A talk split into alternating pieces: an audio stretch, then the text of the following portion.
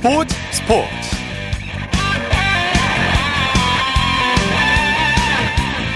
여러분 안녕하십니까? 아나운서 이창진입니다. 아시아인의 스포츠 대축제인 항저우 아시안게임이 이제 29일 앞으로 다가왔습니다. 코로나19 확산으로 1년 미뤄져 5년 만에 는 이번 아시안게임 다음 달 23일 중국 항저우에서 개막해 16일간의 열전에 들어갑니다. 우리나라 선수단은 종합 3위 자리를 지키겠다는 현실적인 목표를 세웠는데요. 역대 최다 인원을 파견하는 우리나라 선수단 항저 아시안 게임 준비를 어떻게 하고 있을까요? 잠시 후 스포츠화에 대해서 자세히 살펴보겠습니다. 토요일 스포츠 스포츠 먼저 축구 소식으로 시작합니다. 중앙일보의 김효경 기자와 함께합니다. 안녕하세요. 네, 안녕하십니까. 자, 토트넘의 손흥민 선수가 조금 전에 범모스와의 경기에 출전했죠? 네, 올 시즌 아직 득점이 없는 손흥민 선수 시즌 마수거리 득점에 도전합니다. 예. 어, 보머스와의 프리미어리그 3라운드 원정 경기에 선발 출전을 했는데요. 지난 브렌트포드전과 맨유전에서 득점이 없었던 손흥민 선수 전반까지는 득점을 올리지 못했습니다. 하지만 토트넘은 전반 17분 메디슨의 선제골 덕분에 1대 0으로 앞서 있는 상황입니다. 예. 이번 경기 굉장히 좀 의미가 있는데요. 손흥민 선수가 한 골을 더 추가할 경우에는 EPL 개인 통산 104호 골을 기록하면서 크리스티아누 호날두 선수를 넘게 됩니다. 네네. 그리고 두 골을 넣을 경우에는 디디에 드록바까지 넘어설 수 있습니다. 네, 지금 전반전이 거의 끝나가는 분위기죠? 네, 전반전 추가 시간까지 현재 1대 0 상황입니다. 예. 자, 울버햄튼의 황희찬 선수는 두 경기 연속골에 도전하죠. 네, 올 시즌 한국인 프리미어 리거 중에서 황희찬 선수가 가장 먼저 골을 넣었었죠. 지난 19일 브라이튼과 2라운드 홈 경기 후반 10분에 교체 투입이 돼서 헤더로 골을 넣었었습니다. 어, 특유의 빠른 돌파와 슈팅을 선보이는 등 올 시즌 초반 좋은 컨디션을 보여주고 있습니다. 예. 하지만 개막 전에 사실 로페테기 감독이 갑자기 팀을 떠나고 게리 오닐 감독이 부임하면서 최근에 선발보다는 교체로 주로 나서고 있는데요. 그러다 보니 독일 분데스리가의 볼프스부르크가 황희찬을 원한다는 보도도 나왔습니다. 예. 같은 시간 황의조 선수의 소속팀 노팅엄 포레스트는 맨유 원정 경기에 나섭니다. 2라운드에서 벤치에 대기했던 황의조 선수 올 시즌 처음 그라운드 밟을 기회를 노리고 있습니다. 네. 자, 그리고 허벅지 부상을 당한 파리 생제르맹의 이강인 선수가 재활 치료하는 모습이 공개됐어요. 네, PSG가 22일 이강인 선수의 왼쪽 대퇴 사두근, 이제 허벅지 앞부분을 다쳤다고 밝혔는데요. 지난 2라운드 툴루전도 좀 부상을 딛고 싸웠는데 결국 교체가 됐고, 지난 25일 훈련 사진에서 이강인의 모습이 공개가 됐습니다. 예. 이관 선수는 그라운드에서 팀 훈련을 하는 대신에 혼자 실내에서 자전거를 타고 근력 운동을 진행했습니다. 네. 어, 부상을 당한 왼쪽 허벅지 상태는 아직까지 좀 확인이 어렵지만 다행히 심각한 부상은 아닌 것으로 보입니다. 네. 다만 이강인 선수의 부상으로 이제 그노관 메시 대신에 중앙 미드필더로 기용하려던 루이스 엔리케 감독의 구상이 조금 꼬였고요. 이강인 선수 사실 프리시즌에서는 오른쪽 햄스트링 뒤쪽을 다쳤었는데 한 달 사이에 두 번이나 부상을 입고 말았습니다. 네. 이강인 선수의 부상은 우리 대표팀에게도 안타까운 소식이에요. 네, 이강인 선수 9월 국가대표팀 유럽 원정에도 참가할 수 없게 됐습니다. 예. 그동안 이강인의 조기 차출을 놓고 절대 불가를 외치면서 좀 황선홍 아시안게임 대표팀 감독과 줄다리기를 벌였던 위르겐 클린스만 감독도 플랜 B를 구상해야 하는 상황입니다. 네. 사실 아시안게임 대표팀이 더 다급해졌습니다. 팀 전술의 핵심으로 여겼던 이강인 선수가 같이 좀 차출이 늦어질 수도 있는 상황인데요. 최악의 경우에는 자카르타 아시안게임 때처럼 손흥민 선수가 조금 늦게 합류할 수도 있는 상황입니다. 예. 이 경우에는 훈련을 한 번도 같이 해보지 못하고 뛰어야 하는 상황이 만들어질 수 있습니다. 예. 자, 분데스리가 슈투트카르트의 정우영 선수는 두 경기 연속 90분 이상 뛰었네요. 네, 정우영 선수 오늘 새벽 열린 라이프치히와의 분데스리가 2라운드 경기에서 이선 공격수로 선발 출전해서요. 후반 추가 시간까지 뛰었습니다. 사실상 두 경기 연속 90분을 뛰었고요. 예. 그동안 이제 프라이브루크에서는 후반에 교체되거나 좀 교체로 들어갈 때가 많았는데 슈트트르 가르트에 온 뒤에는 확실히 기회가 늘어났습니다. 예. 어, 제바스티안 헤네스 감독이 과거 바이에른 미넨 2군에서 정호영 선수를 지도한 적이 있거든요. 이번 영입에도 좀 관여한 것으로 알려졌고요. 아쉽게도 슈투트가르트는 기라시의 선제골로 앞서갔지만 후반에 5골을 내주면서 1대 5로 역전패했습니다. 예. 자, 국내 프로축구 소식 살펴보죠. 최근에 인천 유나이티드의 기세가 대단하네요. 네, 인천은 지난 22일 홈에서 열린 하이퐁과의 아시아 챔피언스 리그 플레이오프에서 어, 3대1 승리를 거뒀습니다. 선제골을 내준 인천은 천성훈의 동점골로 1대 1을 만들었고요. 연장전에 두 골을 넣어서 본선 티켓을 따냈습니다. 예. 어, 이 분위기가 K리그에서도 이어졌습니다. 어제 열린 수원 FC와의 경기에서 천성훈과 오반석의 골에 힘입어 2대 1로 이기면서요. 승점 40점을 확보했습니다. 네. 어, 한 경기를 적게 치른 팀들을 제치고 일단 4위까지 올라섰습니다. 네. 그동안 9, 12에서 머물던 전반기와는 완전히 달라진 모습입니다. 예. 인천 이 이렇게 달라진 이유는 역시 무고사 선수가 있기 때문이겠죠. 네, 지난주에 무구사 선수 3경기 만에 1골 2도움을 올렸다고 전해드렸는데요. 이번 주 치른 두 경기에서도 체력 안배 때문에 풀타임을 소화하진 않았지만 존재감이 대단했습니다. 예. 직접 골을 넣진 않았지만 공격 기점 역할을 하거나 좋은 패스를 내주고 있습니다. 덕분에 제르소와 천성훈, 에르난데스 등 동료 공격수들이 좀 활발한 모습을 보여주고 있습니다. 최근 3경기에서 이 세 선수가 6골을 합작했습니다. 조성환 인천 감독은 시즌 초반에는 조금 공격적인 전술을 쓰다가 지난해 성과를 냈던 수비적인 전술로 변경을 했는데요. 예. 무구사 영입과 함께 시너지 효과를 내고 있습니다. 예. 대전은 올해 전북을 상대로 무패 행진을 이어가고 있죠. 네, 대전과 전북은 어제 전주 경기에서 1대1로 비겼습니다. 대전이 득점 1위 티아고의 선제골로 앞섰지만 전북의 송민규가 동점골을 넣었습니다. 네. 올해 2부에서 일부로 올라온 대전, 지난 4월 전북과 첫 대결에서 2대1로 이겼습니다. 무려 11년 만에 전북전 승리인데요. 이후 두 번의 경기에서도 무승부를 기록하면서 1승 2무로 전북 상대 무패를 이어갔습니다. 예. 자, 갈 길 바쁜 8위 대구와 9위 제주가 만났죠? 네, 두 팀 모두 좀 여름에 주춤했는데요. 오늘의 승자는 대구였습니다. 대구에서 열린 경기에서 제주 유나이티드의 1대 0 신승을 거뒀습니다. 예. 어, 7경기 만에 승리를 기록했고요. 전반에만 대구가 7개의 슈팅을 때렸는데 득점으로 연결되지는 못했습니다. 하지만 후반 16분 고재현 선수가 결승골을 터뜨렸습니다. 예. 제주가 만회골을 위해서 파상 공세를 펼쳤는데요. 결국 대구의 수비벽을 뚫지는 못했습니다. 네. 강원과 포항의 경기는 어떻게 됐습니까? 네, 1대1로 승부를 가리지 못했습니다. 포항 유스 출신으로 지난 라운드 데뷔전에서 골을 넣었던 홍윤상 선수가 선제골을 터뜨렸는데요. 전반 33분 강원의 알리바에프가 멋진 중거리포로 1대1 동점을 만들었고 예. 그대로 경기가 끝났습니다. 네네. 자, 만 19세인 김지수 선수가 잉글랜드 브렌트포드로 이적을 했는데 최근 들어서는 젊은 선수들의 이적이 늘어나는 추세예요. 네, 지난 6월 20세 이하 월드컵에서 활약했던 대전의 배준호 선수가 잉글랜드로 갈 전망입니다. 여러 유럽 팀이 좀 주목을 했었는데 스토크 시티행이 유력하다는 소식이 전해졌습니다. 예. 지난 전북전 이후에는 선수들과 작별을 기념하는 모습도 보였습니다. 스토크시티는 현재 2부 리그 챔피언십에 있는데요. 좀 많은 출전 기회를 얻을 것으로 보입니다. 그리고 FC 서울의 2002년생 중앙 수비수죠. 이한범 선수가 조규성이 입단한 덴마크 미트윌란행 가능성이 제기됐습니다. 예. 오늘 좀 테스트를 위해 출국을 했는데요. 유럽행 도전에 굉장히 적극적입니다. 네. 또 배준호와 이한범 선수는 항저우 아시안 게임에도 나란히 출전할 예정입니다. 그렇군요. 아시아 챔피언스리그 조 추첨이 완료가 됐는데요. 전북은 다소 무난하고 울산과 포항은 쉽지 않은 상대를 만났다죠. 네, 24일 진행된 조별리그 추첨 결과 전북은 태국의 방콕 유나이티드, 싱가포르 라이언시티, 그리고 홍콩 키치와 F조에 들어갔습니다. 예. 큰 어려움 없이 조 1위를 차지할 것으로 보이는데요.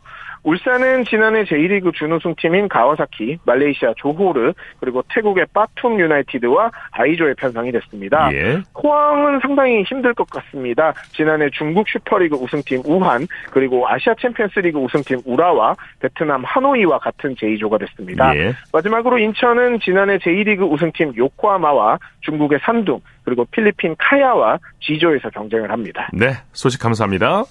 네, 감사합니다. 축구 소식 중앙일보의 김효경 기자와 함께했고요. 이어서 한 주간의 해외 스포츠 소식 전해드립니다. 월드스포츠 연합뉴스 영문뉴스부의 유지호 기자와 함께합니다. 안녕하세요. 네, 안녕하세요. 지금 헝가리에서 세계 육상선수권 대회가 열리고 있는데 최대 이변이 남자 1500m에서 나왔다고요.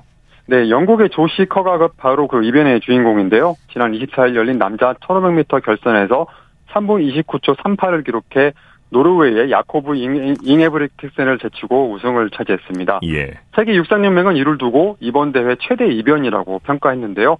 어, 확실한 우승 후보라고 지목했던 잉에브릭트센은 지난 유진 세계선수권에 이어서 두 대회 연속 2위에 머물렀습니다. 네. 도쿄올림픽에서 우승한 잉에, 잉에브리크테스는 어, 지난해 세계선수권에서도 강력한 우승 후보였지만 당시 영국의 제이크 와이트먼에게 밀렸는데요. 이번에는 이 와이트먼의 조언을 받은 어, 조시커 선수가 우승하면서 영국에서 2년 연속 1500m 세계 챔피언이 나왔습니다. 예. 여자 장대 높이 뛰기에서는 세계 선수권 사상 처음으로 공동 우승자가 나왔다고 하죠. 네, 미국의 KT 문과 호주의 니나 케네디가 공동 1위에 올랐는데요. 앞서 공동 2위, 3위가 나온 적은 있지만 공동 1위로 경기를 마친 건 전 종목 틀어서 이번 여자 장대 높이 뛰기가 처음입니다. 예. 어, 두 선수 모두 4m 90을 3차씩이 넘었고요. 앞선 기록의 실패 횟수도 같았는데요.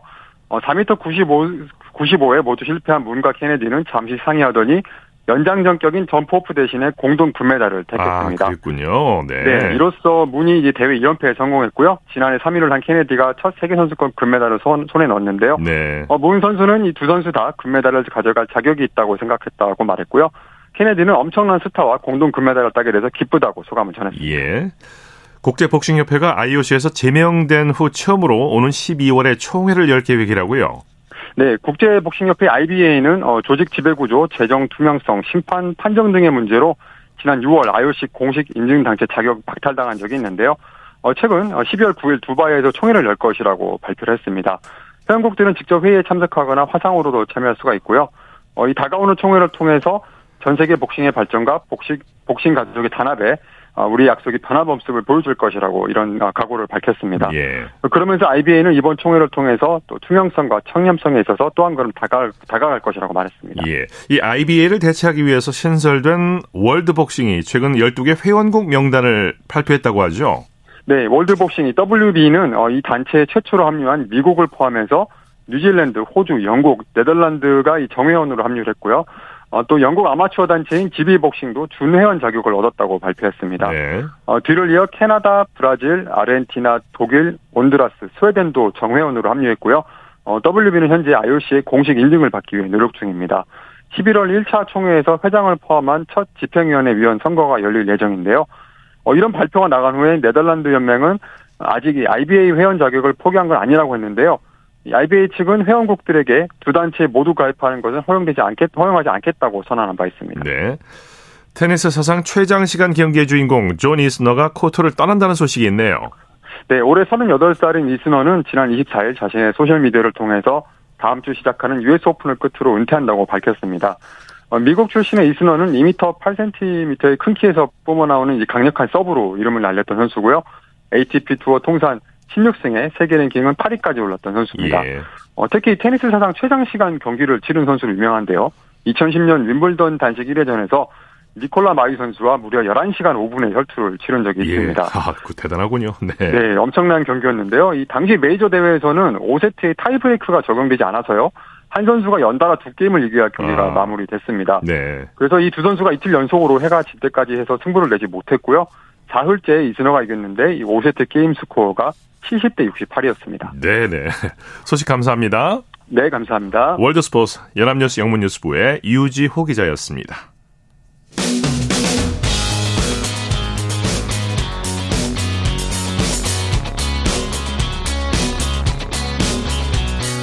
따뜻한 비판이 있습니다.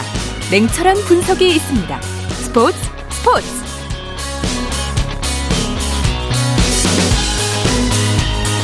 토요일 스포츠 스포츠 생방송으로 함께하고 계십니다. 9시 33분 지나고 있습니다.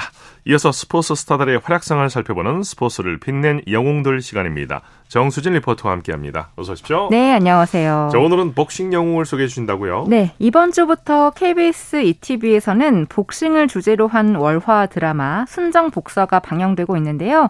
오늘은 복싱 영웅을 소개해 드리려고 예. 합니다.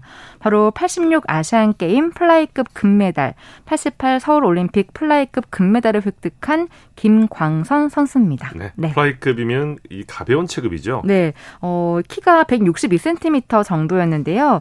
금, 김광선 선수가 처음으로 글로브를 낀 건 80년도에 한양공고 1학년 때입니다. 예. 한국체육관에 입단해서 동국대 복싱 감독인 김진영 감독의 지도를 받았는데요. 이 투지와 재능도 있었던지라 복싱 입문 6개월 만에 서울 신인 선수권 대회 45kg 코크급에서 우승을 차지했습니다. 예. 네, 이게 학생 복싱부가 아니라 체육관 출신 선수가 이뤄낸 성과였고요. 이후 82년 제5회 핀란드 국제대회에 이진으로 참가를 했는데 이 소련의 에스자노프를 판정승으로 잡으면서 라이트 플라이급 금메달을 획득하고 예. 또 최우수 복서로도 선정이 되면서 주목을 받았습니다. 네, 그 이후에 이제 플라이급으로 승급을 하죠. 네, 어, 그래서 83년에 국가대표로 발탁이 됐고요. 이후 인도네시아 대통령배, 킹스컵, 또 로마 월드컵을 차례대로 휩쓸었습니다. 이 로마 월드컵은 83년 10월 17일부터 22일까지 이탈리아 로마에서 열린 제3회 월드컵 복싱 대회였는데요.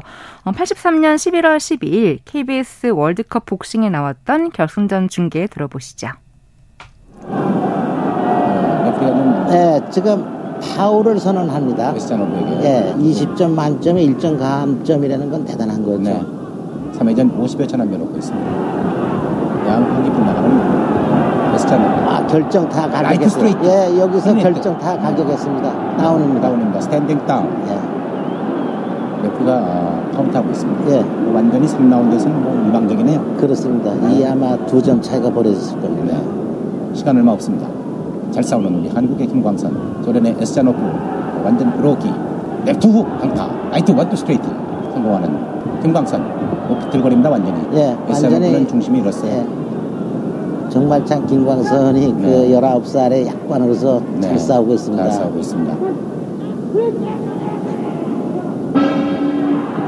고님에서 3분 3회전이 다 끝났습니다. 이제 분명히 가려지겠습니다. 네, 드디어 영광스럽게 김광선 선수가 금메달을 따는 그러한 순간 네, 우리 모두 이 김광선 선수에게 네.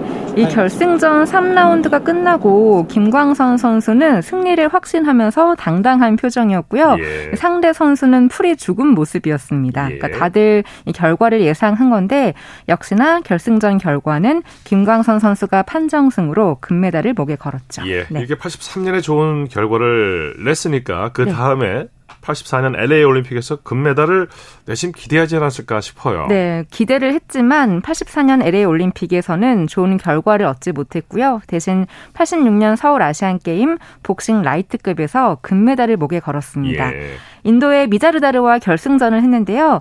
2라운드 2분 10초 만에 KO 승을 했거든요. 86년 9월 26일 KBS 중계로 들어보시죠.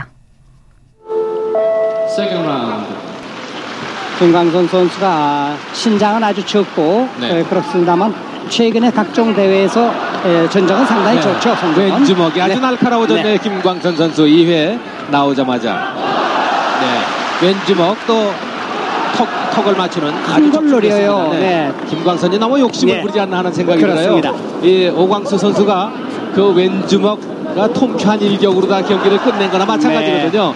그러니까 나도 하겠다 그러는 네. 김광선의 맹공입니다. 숨 쉴 여유도 주지 않고 밀어붙이는 김광선입니다.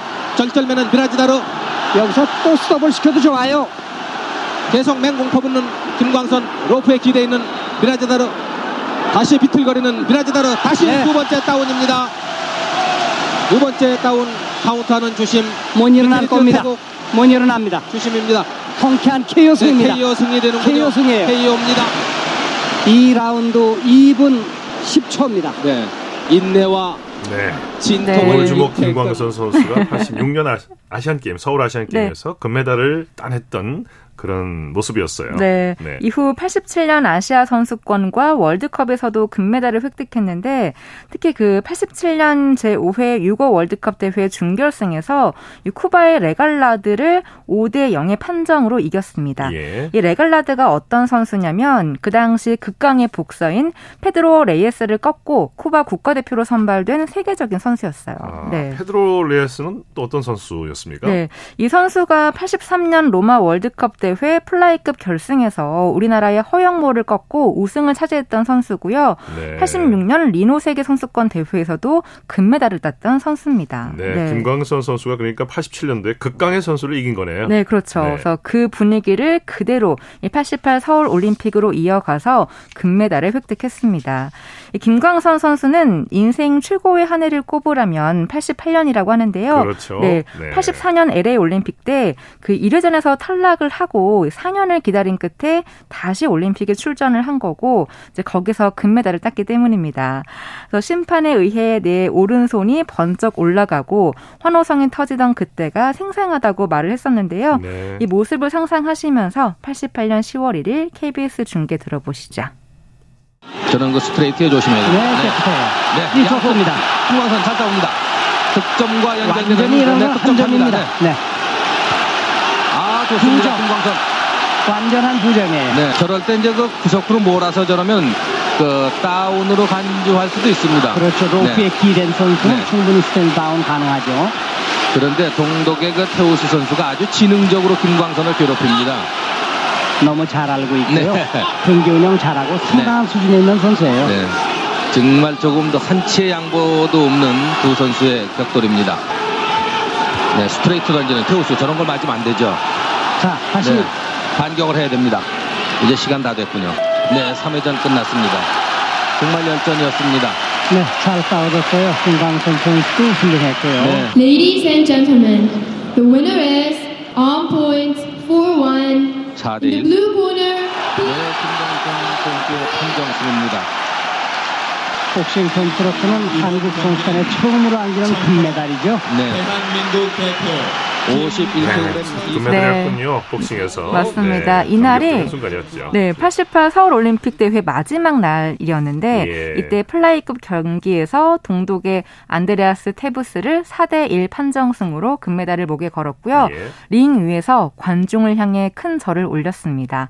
당시 김광선 선수의 별명이 라이터돌이었다고 해요. 예. 네, 그러니까 조그만 사람이 나와서 다 두들겨 패서 이긴다는 그런 뜻인 건데, 네.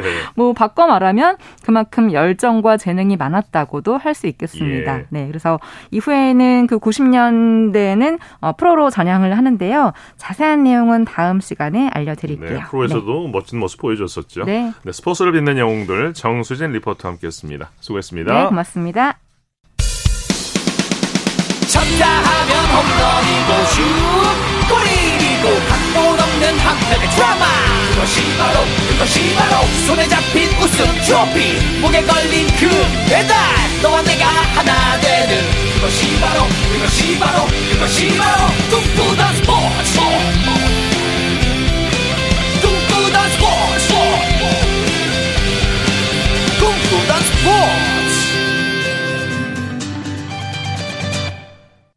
토요일 스포츠 스포츠 생방송으로 함께하고 계십니다. 9시 42분 지나고 있습니다. 이어서 다양한 종목의 스포츠 소식을 전해드리는 스포츠 와이드 시간입니다. 이혜리 리포터와 함께합니다. 어서 오십시오. 안녕하세요. 자, 50억 아시아인의 축제 항저우 아시안 게임이 한 달도 채 남지 않았는데 네. 진천 선수촌에서 미디어 데이가 있었죠? 네, 이번에 19번째를 맞이하는 하계 아시안 게임은 올해 중국 항저우 일원에서 열리고요. 다음 달 23일 개막해서 10월 8일에 끝납니다. 이번 아시안 게임은 코로나19 중국 내 확산에 따라서 예정보다 1년 늦춰서 열리게 됐습니다. 네. 이 항저우 아시안 게임을 한 달 앞두고 지난 24일 목요일에 충북 진천 선수촌에서 미디어 데이가 열렸습니다. 대회를 빛낼 우리 선수단은 선수촌 내 무선 인터넷인 와이파이까지 끊으면서 훈련에만 집중하고 있습니다. 탁구의 신유빈 선수 인터뷰 준비했습니다. 지난 24일 목요일 KBS 9시 뉴스입니다. 진천 선수촌이 태극전사들의 훈련 열기로 뜨겁습니다. 태권도의 힘찬 발차기와 펜싱 대표팀의 절도 있는 움직임 등 한 달 앞으로 다가온 항저우 아시안게임에서 태극전사들은 꿈꿔온 메달 획득을 위해 굵은 땀방울을 흘리고 있습니다. 많이 설레기도 하고 또 설레는 만큼 열심히 준비해서 좋은 모습 보여드리고 싶습니다. 가장 갈 수 있는 데까지 가고 싶습니다. 5년 전 중국, 일본에 이어 종합 3위에 머문 대표팀은 자정부터 새벽까지 무선 인터넷 와이파이까지 차단하며 훈련에만 몰두하고 있습니다. 이번 대회는 수영의 간판 스타 황선우와 높이뛰기의 우상혁, 양궁의 안산과 김재덕 등 도쿄올림픽을 빛낸 스타들이 아시아 최강의 자리를 확인하는 무대가 될 전망입니다. 이색 종목도 눈길을 끕니다. E스포츠가 처음으로 정식 종목에 채택됐고 바둑은 13년 만에 다시 아시안게임 무대로 돌아왔습니다. 북한이 코로나 팬데믹 이후 처음 국제 종합대회에 복귀하는 점도 주목받고 있습니다. 대회 1년 연기라는 초유의 상황 속에서도 묵묵히 훈련에 열중해온 우리 선수들의 땀방울이 빛날 시간이 이제 한 달 앞으로 다가왔습니다. KBS 뉴스 신수빈입니다. 네, 이어서 수영 황선우 선수 소식 준비하셨죠? 네, 세계 수영 선수권 대회 2회 연속 메달을 달성한 황선우가 이제 아시아로 무대를 옮겨 3관왕에 도전합니다. 예. 황선우는 약점이었던 이 체력을 극복해서 아시안 게임에 임하겠다는 포부를 밝혔습니다. 황선우와 김우민 선수 각오 준비했습니다. 지난 23일 수요일 KBS 9시 뉴스입니다. 도쿄올림픽 자유형 100m에서 아시아 신기록과 세계 주니어 신기록을 세우고 200m에서 다시 주니어 기록을 갈아치웠던 황선우. 지난달 한국 선수 최초로 세계 선수권 두 대회 연속 메달을 획득하며 승승장구했습니다. 그리고 처음 출전하는 아시안 게임에서 또 한 번 존재감을 과시한다는 각오입니다. 전 도쿄올림픽 때에 비해 많은 메이저 대회를 뛰면서 경험이 많이 쌓인 건 확실하고요. 30일밖에 남지 않았는데 목표를 향해 달려가고 있습니다. 금메달이 가장 가까운 건 주종목인 자유형 200m입니다. 100m에선 중국 신예 판잔러를 넘어야 합니다. 800m 개영 단체 종목도 출전하며 3관왕에 도전하는 황선우의 가장 큰 변수는 역시 체력입니다. 심박수까지 꼼꼼하게 관리하며 막바지 훈련에 열중하는 이유입니다. 멋있게 레이스 해보겠습니다. 황선우와 함께 다관왕을 노리는 중장거리 김우민과 이호준 등이 성장한 한국 수영은 아시안게임 역대 최다 금메달에 도전합니다. 제 첫 스타트가 개영 800이거든요. 좋은 모습 보여드리면 거기를 계기로 조금 더 자신감 있게 할 수 있지 않을까. 저희 수영 국가대표팀 많은 응원 부탁드립니다. 화이팅! KBS 뉴스 호솔지입니다. 자, 여자 핸드볼 대표팀이 파리올림픽 11회 연속 본선 진출을 이뤄냈죠. 네, 우리나라 여자 핸드볼 대표팀이 지난 23일 수요일에 일본 히로시마에서 열린 2024 파리 올림픽 아시아 예선 4차전에서 일본을 25대 24로 이겼습니다. 예. 11회 연속 올림픽 본선 진출을 확정했는데요. 접전 속에서 에이스 류은이가 결정적인 득점을 올렸습니다. 류은이 선수와 대회 MVP를 수상한 강경민 선수 소감 준비했습니다. 지난 23일 수요일 KBS 9시 뉴스입니다. 경기장을 가득 채운 일본 홈관 중에 일방적인 응원이 펼쳐졌고 우리나라도 초반 도전했습니다. 5대 0까지 점수차가 벌어지며 크게 흔들렸습니다. 하지만 김민서의 속공 등이 살아나면서 안정을 되찾았습니다. 후반에도 접전이 계속된 가운데 승부는 경기 막판에 갈렸습니다. 23대 23 동점 상황에서 신은주가 예리한 측면 공격에 성공해 우리나라가 한 점 앞서갔습니다. 이어 종료 1분 전 부진했던 에이스 류은이가 천금 같은 쐐기 득점을 올렸습니다. 막판 한 점을 내줬지만 우리나라가 25대 24 한 점 차에 짜릿한 승리를 거뒀습니다. 사전 전승으로 내년 파리올림픽 본선 직행 티켓을 따낸 우리 선수들은 경기장으로 뛰쳐나와 기쁨을 만끽했습니다. 드디어 들어갔구나 싶었어요. 너무 좋았죠. 다시 한번 올림픽에 도전할 수 있다는 거에 더 잘 하고 싶고 기대돼요. 어떻게 준비할지. 올림픽 핸드볼 사상 역대 최다인 12대 연속 본선 진출을 확정한 대한민국 여자 핸드볼 대표팀의 시선은 이제 내년 파리로 향합니다.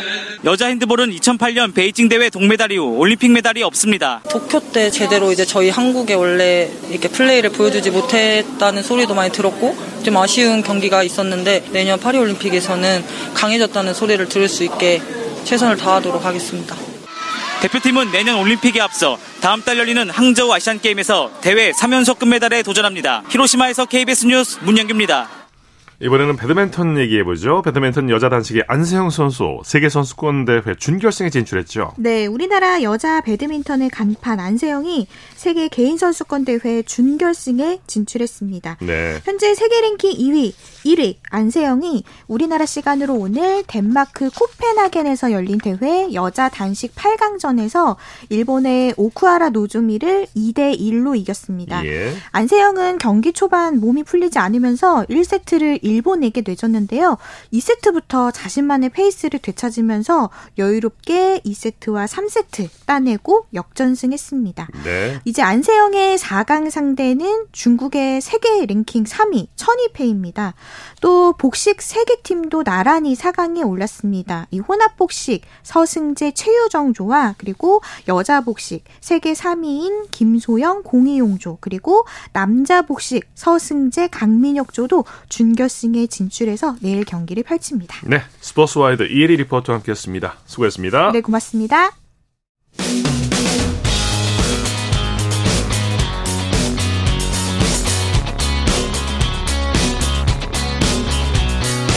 따뜻한 비판이 있습니다. 냉철한 분석이 있습니다. 스포츠 스포츠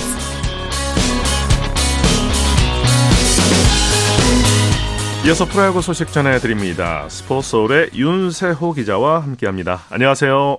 네, 안녕하세요. 오늘 다섯 경기가 열렸는데 경기장 분위기 어땠습니까?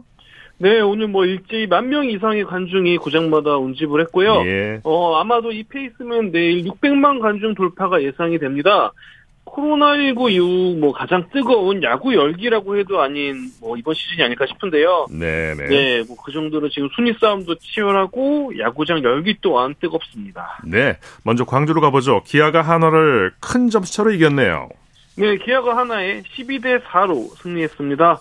5위를 노리고 있는 6위 기아 지금 3연승을 달성을 했고요. 반면 후반기에 좀 많이 고전하는 한화인데 하나는 5연패에 빠졌습니다. 네. 오늘 최고의 관심은 역시 양현종 선수의 복귀였죠? 그렇습니다. 양현종 선수가 최근 좀 양현종 선수답지 않은 예. 대량 실점 경기를 많이 하면서 어, 엔트리에서 제외돼서 재조정의 예. 시간을 좀 가졌어요. 그리고 이제 오늘 다시 마운드에 올랐는데 오늘은 6이닝 2실점으로 네, 양현종 선수다운 그런 투구를 보여줬고요. 예. 63일 만에 퀄리티 스타트에 성공을 했고 올 시즌 여섯 번째 승리도 거뒀고 뭐 개인 통산 165승 후반기 첫 승을 또 기록을 했습니다. 네. 타선에서는 선발 전원이 안타를 기록했죠. 네, 뭐 기아의 타선이 오늘은 뭐 그야말로 쉬지 않고 폭발을 했다라고 해도 과언이 아닐 것 같아요. 안타가 18개였고요. 그러면서 멀티 히트를 기록한 타자만 7명이었습니다. 예. 네, 4회에만 5점을 내면서 일찍이 승기를 잡은 기아입니다. 네, 한화는 5연패 늪에 빠졌네요. 네, 한화는 오늘 선발 투수가 에이스 페냐였는데 페냐 선수가 안타 9개 맞고 6실점 했어요. 네. 어, 하나가 전반기에 그래도 좀 어, 활약 어, 좋은 모습 보여줬던 비결이 마운드에 있었거든요. 예. 그래도 이전보다 지난해까지보다 안정된 마운드를 보여줬던 하나인데 후반기 들어서 이렇게 마운드가 흔들리면서 고전하고 있습니다. 예. 대구에서는 삼성이 키움을 상대로 짜릿한 역전승을 거뒀죠. 네, 뭐 예전에 뭐 삼성의 이승엽 선수가 있었을 때 뭐 약속의 8회 어 이렇게 8회 홈런을 치면서 삼성이 이기는 경우가 많았는데 오늘 삼성이 그랬습니다. 네. 8회에 말룸을 터지면서 키움을 6대 5로 꺾었습니다. 예, 삼성이 그야말로 정말 믿을 수 없는 대역전의 드라마를 썼어요. 그렇습니다. 오재일 선수가 그 말로 홈런의 주인공이었는데요. 8회 어, 1대 5로 뒤진 채 8회에 들어갔지만 네네. 삼성이 오재일 선수의 말루포까지 터지면서 6대 5로 리드를 했고요. 어, 이명종 선수의 두 번째 2구 슬라이더에 오재일 선수가 우중간 담장을 넘어가는 말루포를 터뜨렸습니다. 예. 개인 통산 여덟 번째 말루포였고 뭐 삼성 입장에서는 더할 나위 없이 극적인 오늘 승리였다고 할 수 있을 것 같습니다. 네. 오늘 역전승이 또 있었어요. 창원에서 열린 NC와 LG의 경기에서도 NC가 역전승을 거뒀죠. 근데 이 경기는 끝내기 홈런 역전승이었습니다. 예. NC가 LG의 7대 5로 극적인 승리를 거뒀고 그러면서 NC는 4위를 사수했습니다. 네. 야구를 이제 소위 기세의 경기 운동이라고 하는데 심판에 맞은 이후 분위기가 좀 바뀐 게 아닐까 싶어요. 네, 좀 어, 흔히 볼 수 없는 상황이 연출이 됐어요. 네네네. 어, 사실 9회 말에 평범한 2루 땅볼이 나왔고 이 타구로 그대로 경기가 끝나는 그 LG의 승리로 끝나는 흐름이었거든요. 예. 그런데 2루심의 다리에 발에 타구가 맞으면서 어, 안타로 경기가 진행이 됐습니다. 예. 그러면서 아웃이 아니라 그래서 경기가 흘러갔고요. 결국에는 NC가 극적인 승리를 거뒀는데 오늘 경기는 참 뭐라고 해야 될까요? 참 야구에서 정말 보기 드문 그런 장면이 나오면서 네. 어, 승자와 패자도 바뀌어버린 그런 경기가 아닐까 싶습니다. 이걸 뭐 운이라고밖에 얘기할 수 없는데 LG 입장에서는 많이 아쉬웠을 것 같아요. 그렇습니다. 사실 LG 입장에서는 선발 투수 플로코 선수가 이제 내전근에 좀 불편함을 느끼면서 4회까지만 던지는 좀 그런 변수가 발생했거든요. 네. 어, 하지만 LG가 자랑하는 막강한 불펜 투수들을 5회부터 기용하면서 어, 승리하는 흐름으로 가고 있었는데 마지막에 참 뭐 글쎄요, 야구 경기 한 100경기 하면 그 중에 한 경기도 나오지 않을 네. 그런 상황이 발생을 하면서 네, 네. 네, LG 입장에서는 좀 뼈아픈 패배가 됐습니다. 예. 사직구장으로 가보죠. KT가 어제 이어서 오늘도 롯데를 제압했네요. 네, KT가 어, 사직구장에서 열린 롯데와의 경기에서 8대 6으로 어, 역전승을 하면서 2연승을 달렸고요. 뭐 사실상 뭐 지금 누구도 막을 수 없는 KT의 기세인데 네. 11연속 위닝 시리즈를 확정 지었고 롯데는 아, 또 좀 안 좋은 패배를 당하면서 6연패에 빠졌습니다. 예, 양 팀은 뭐 아주 멋진 승부를 펼쳤어요. 네, 사실 뭐 뒷심에 있어서 그리고 네. 팀의 이런 아, 완성도에 있어서 KT가 또 더 나은 모습을 보여줬다라고 할 수 있는데요. 예. 일단 KT가 경기 중반까지는 끌려가고 있었는데 8회 초에 4점을 내면서 역전을 했거든요. 예. 뭐 오윤석 선수가 안타 4개를 치면서 활약하기도 했지만 어, 롯데는 3루수 구드럼 선수의 치명적인 송구 에러가 나왔어요. 예. 그래서 최근 롯데가 부진하는 원인이 이런 수비 불안함이 있는데 네. 그런 모습을 오늘도 노출하고 말았습니다. 네네. 잠실에서는 두산과 SSG가 또 역전에 역전을 거듭했는데 경기 어떻게 됐습니까?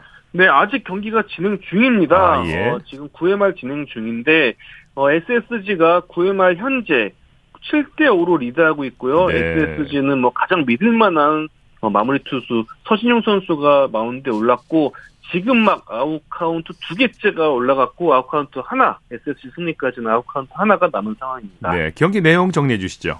네, 사실 경기 흐름만 놓고 보면은 두산이 좀 어려운 경기를 할 수밖에 없었습니다. 어, 김민규 선수 선발 투수 김민규 선수가 조기 강판되면서 사실상 두산은 불펜데이식으로 경기를 운영을 했거든요. 네네. 하지만 두산이 7회 말에 3점을 뽑으면서 역전을 하면서 어 또 두산이 어, 경기를 가져가나 했는데 SSG가 저력을 보여주면서 홈런 두 개로 나온 홈런 두 개를 터트리면서 SSG가 저력을 보여주면서 지금 리드하고 있습니다. 네. 자, 코리안 메이저리그 소식 살펴보죠. 김하성 선수가 멀티출루와 함께 도루까지 성공했네요. 네, 샌디에고 김하성 선수 오늘 밀워, 밀워키와의 경기에서 1번 타자 1루수로 출장을 했고요. 3타수 무안타로 안타는 없었지만 네. 볼넷 두 개를 얻어내면서 두 번 출루를 했고 도루까지 성공을 했습니다. 시즌 29번째 도루를 성공하면서 30, 30개 도루에 한 개만 남았는데, 예. 뭐, 김하성 선수 하면은 전력 질주, 그리고 이 전력 질주하는 과정에서 헬멧이 벗겨지는 게, 좀 예. 김하성 선수를 상징하는 장면인데, 오늘도 그 모습이 나왔고요. 예. 예 뭐, 김하성 선수는 멀티 출루를 했지만, 샌디에고는 3대7로 이렇게 패했습니다. 네. 어, 김하성 선수가 지금 홈런이 16개인가요? 아 그렇습니다. 16개죠. 선수가 네. 어 20, 20이 가능한 페이스거든요. 네, 네. 어, 아마 만약에 홈런 20개까지도 도달을 하면은 네. 메이저리그에서 내야수가 어 20, 20개, 20, 20을 달성하면 정말 특특급으로 평가받거든요. 네, 네. 지금 김한 선수가 그 길로 엘리트 내야수의 길로 가고 있습니다. 조만간 달성하리라 봅니다. 그리고 류현진 선수가 시즌 3승에 도전하죠. 네, 류현진 선수 내일 오전 4시에 클리블랜드와의 홈 경기에서 올 시즌 다섯 번째 선발 등판에 나섭니다. 예. 뭐 류현진 선수 최근 투구 내용이 그야말로 뭐라고 해야 될까요? 아, 뭐 환상적이에요. 경지에 오른 투수, 네, 네. 뭐 대단하거든요. 그 모습이 정말 어, 이어갈지 궁금하고 토론토 네. 또한 지금 3연패기 때문에 류현진 선수의 호투가 절실한 상황입니다. 네, 또 선곡 같은 제구력을 보여주길 바라겠습니다. 소식 감사합니다. 네, 감사합니다. 프로야구 소식 스포츠 서울의 윤세호 기자와 함께했습니다. 자, 스포츠 단신 전해드립니다. 지금 손흥민 선수의 토트넘과 범버스가 프리미어리그 3라운드 경기를 펼치고 있는데요. 후반 20분 현재 토트넘이 2대 0으로 앞서가고 있고 손흥민 선수는 공격 포인트를 아직 올리질 못하고 있습니다. 스포츠 스포츠 오늘 준비한 소식은 여기까지고요. 내일도 풍성한 스포츠 소식으로 찾아뵙겠습니다. 함께해 주신 여러분 고맙습니다. 지금까지 아나운서 이창진이었습니다. 스포츠 스포츠